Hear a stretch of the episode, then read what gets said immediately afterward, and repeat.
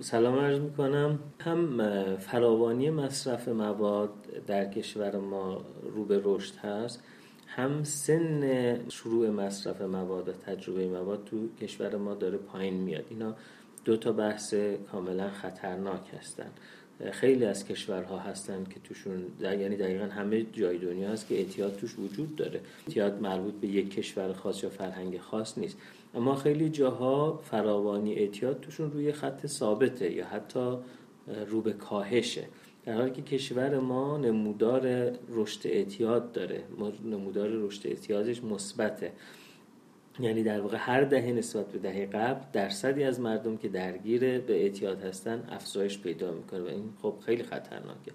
دوم میگه سن مصرف مواد داره پایین میاد و تحقیقات زیادی نشون داده که هر سن شروع مواد پایین تر بیاد عوارض مصرف مواد چه عوارض طبی چه عوارض روانشناختیش بیشتر میشه. یعنی توی نوجوان ها و جوان هایی که مصرف مواد دارن و حتی بزرگ سالانی که شروع مصرف موادشون در نوجوانی و جوانی بوده هم اووردوز شایع تره هم تصادفات شایع تره هم تغییرات هویتی و شخصیتی ناشی از مواد شایع تره و هم عوارض روانی و جسمانی اعتیاد شایع تره. به همین خاطر خیلی از کشورهای توسعه یافته سن در واقع مصرف قانونی مواد رو یعنی سنی که نفر می‌تونه مراجعه کنه به یک فروشگاهی سیگار بخره یا الکل مصرف کنه توی بار. این سن رو افزایش دادن. قبلا از 18 سالگی سن قانونی بود الان شده از 21 سالگی. این همین تحقیقاتی بود که نشون داده که هرچی سن مصرف پایین تر میاد خطرات مصرف بیشتر میشه.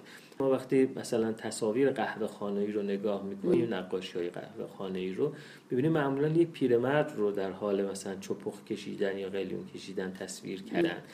و توی نسل های قبل مثلا یک پدر بزرگ ممکن بود که سیگار بکشه تریاک بکشه.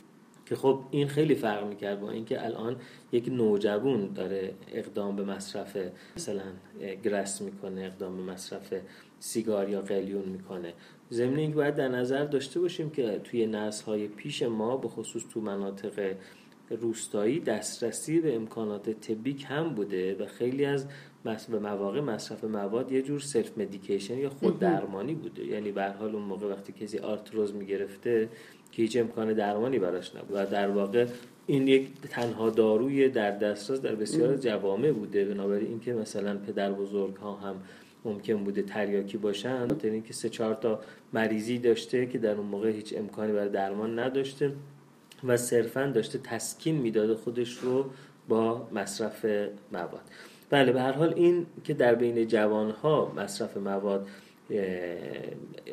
مد بشه و تبدیل به یک اپیدمی بشه بسیار خطرناک است. و اما اینکه چرا این اتفاق افتاده تو این پارت فکر می‌کنم به این قرار برسیم. بله. خب یکی از دلایل مهمش رسانه هست رسانه های فراگیر هست. شما می‌دونید که این نسل که نسل رسانه هست بیشتر از این که با پدر و مادر و خانواده و هویت فامیلی یا ملی همانند سازی بکنه با هنرپیشه ها و سوپرستار های رسانه ها همانند سازی بکنه. و در واقع ژان بودریلا یک فیلسوف فرانسوی یک بحث مهمی رو مطرح می‌کنه تحت عنوان هایپر رئالیتی یا واقعیت افزوده یا ابر واقعیت و میگه رسانه های فراگیر الان برای ما یک واقعیت دروغین رو دارن خلق می‌کنن. اما از واقعیت راستین قوی تره و همین خاطر اسمش می‌ذاره هایپر رئالیتی ابر واقعیت.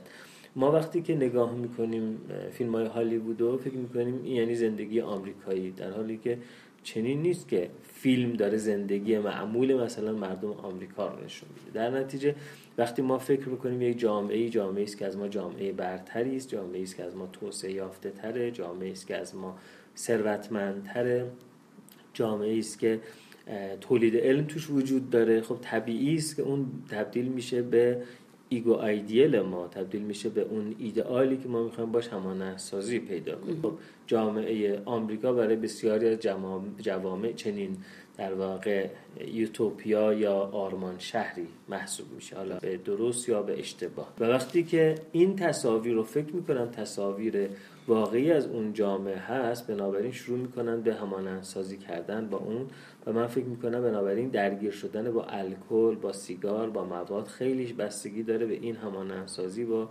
فیلم های سینمایی شما می‌بینید مثلا در یک فیلم سینمایی مثل Basic Instinct شارون استون به مایکل داگلاس مرتب این رو میگه یا حداقل چند بار این رو میگه آیا سکس رو با coke امتحان کردی؟ یعنی در واقع داره تبلیغ کوکائین می‌کنه و اینکه کوکائین کیفیت سکس رو خیلی بهتر می‌کنه.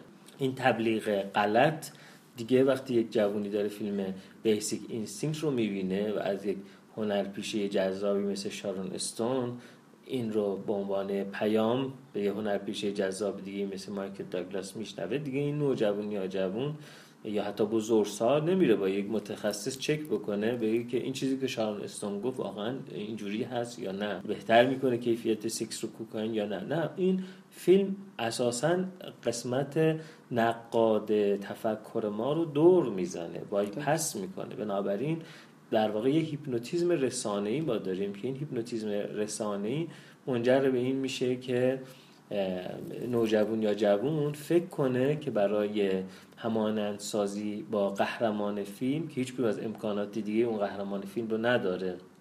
نه ماشین مدل اون رو می‌تونه سوار شه. نه شهری به مدل اون می‌تونه زندگی کنه نه خوشتیپه به مثل اون نه قویه مثل اون نه باهوش مثل اون. اما یه همانندسازی دم دستی بسیار سطحی وجود داره که اگر مثل اون سیگارش رو بکشه یا با جست اون سیگاریش رو بار بزنه یا با جست اون مثلا گلاس ویسکیشو مثلا تکون بده احساس می‌کنه که اون هست. و در نتیجه این یکی از دلایلی است که منجر به این میشه که تبدیل به یک اپیدمی یا مد بشه مصرف مواد. باز فکر می‌کنم باید در این فرصتی یه ذره به جزئیات این هم اشاره کنم